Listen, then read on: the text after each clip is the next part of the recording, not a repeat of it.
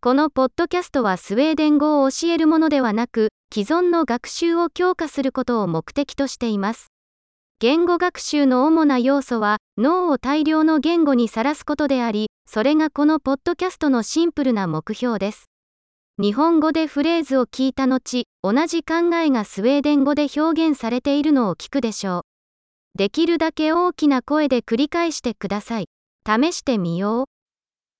スウェーデン語が大好きです。Jag älskar svenska. 素晴らしい。すでにお分かりかと思いますが、音声の生成には最新の音声合成テクノロジーを使用しています。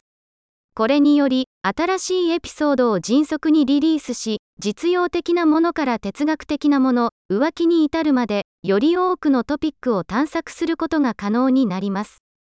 スウェーデン語以外の言語を学習している場合は、他のポッドキャストを見つけてください。名前はスウェディッシュ・ラーニング・アクセレレーターに似ていますが、他の言語の名前がついています。楽しい言語学習を。